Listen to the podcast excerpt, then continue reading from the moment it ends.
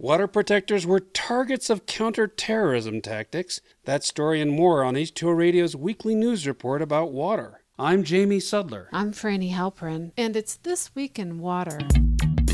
Activists and water protectors who protested the Dakota Access Pipeline were targeted by a private mercenary and security firm that used counterterrorism techniques to track people and to counter the activists' positions. Documents leaked to the online news organization The Intercept reveal that Energy Transfer Partners, owners of the pipeline, hired a North Carolina security firm known as TigerSwan. The firm surveilled protesters and infiltrated anti pipeline groups. The private security firm also worked closely with local and state law enforcement and the FBI. It provided live feeds of protesters' movements to law enforcement headquartered in Bismarck, North Dakota. Beginning in April 2016, indigenous people organized against the construction of the pipeline. It was widely criticized as being a threat to the Standing Rock Sioux Reservation's water supply and native culture. Some also protested the pipeline as contributing to global warming from the use of fossil fuels. Documents obtained by The Intercept show that DAPL protesters were viewed as insurgents driven by ideology and a strong religious component.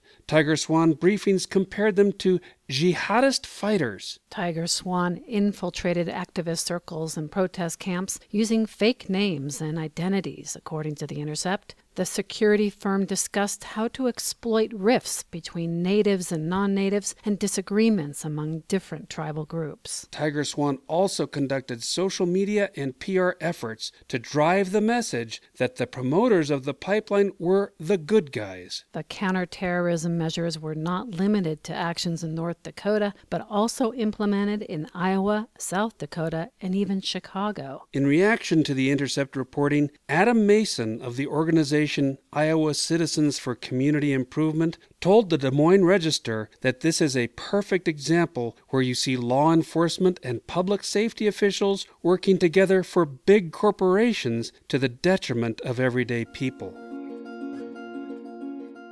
As the burning of coal in the U.S. and around the world is waning, abandoned mines might play an important role in generating renewable electricity. The plan is to store water in old mines and pump it to surface ponds using renewable energy. When demand for electricity increases, the water is released back into the mines, passing through turbines, generating power. The water would stay in mines until there's enough excess power to pump it back up to reservoirs. The mines and holding ponds essentially act as batteries, storing the potential electricity. The idea of pumped hydropower isn't new, but using renewable solar and wind to get water up from mines below to holding ponds is. The Wall Street Journal reports that a system being developed at a former mine in Germany may power up to 500,000 homes, and similar projects are being considered in Appalachia and California. The idea is so attractive that a Republican state senator in Virginia was able to get legislation passed that encourages the transformation of mine tunnels into storage facilities for renewable energy.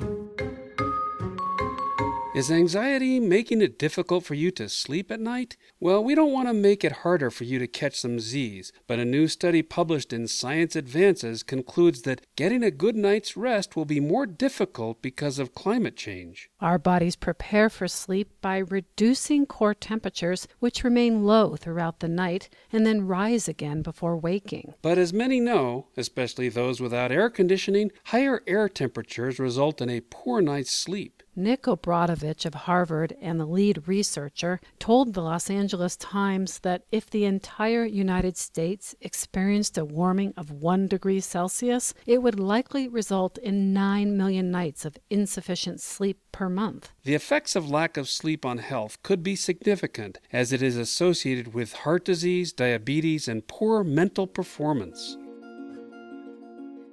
A gigantic mass of ice and water moved through Greenland in 2012 that was so enormous it bent the Earth's crust. The massive surge moved over four months and traveled 15 miles until it reached the sea. It was detected by scientists at NASA's Jet Propulsion Laboratory and published in Geophysical Research Letters recently. You can think of the event as a huge wave moving under the glacier, but scientists don't know how much of it was made of water or ice. As the wave passed, a GPS sensor on rocky ground moved 15 millimeters due to the mass pushing down the Earth's bedrock. As reported in the Washington Post, the phenomenon took place at the end of a melting in which most of Greenland was covered with liquid water. Some of the melting water may have flooded beneath the ice sheet and then pulsed out through the glacier to the sea. And finally, a 16 square foot sinkhole appeared in front of Donald Trump's Mar a Lago resort in Florida last week. Cue the metaphors. Social media seized the opportunity, tweeting that the president was finally draining the swamp and that the hole was tremendous and the greatest ever, to the less gracious comparisons of the cave in as a symbol of his sinking popularity. But as often the case with this administration, there's a twist. Sinkholes are a common occurrence in Florida because the state sits atop porous limestone. But according to a report in the Huffington Post, Mar a Lago is underlain by a different formation made up of rock and shells and less likely to subside. And as it turns out, this sinkhole was caused by the collapse of an eight foot long section of stormwater pipe, according to local officials. Most water lines in the U.S. are at least 50 years old, and many mains in urban areas date back to the early 1900s, according to the American Water Works Association, which told the AP that the replacement era has arrived. One way to get the president's attention on the need to act on an infrastructure bill might be to sink it in front of his front yard. But for this administration, the sinkhole was probably more of an unwelcome metaphor, given that many Americans think there's a lot more going on beneath the surface that's worth digging into.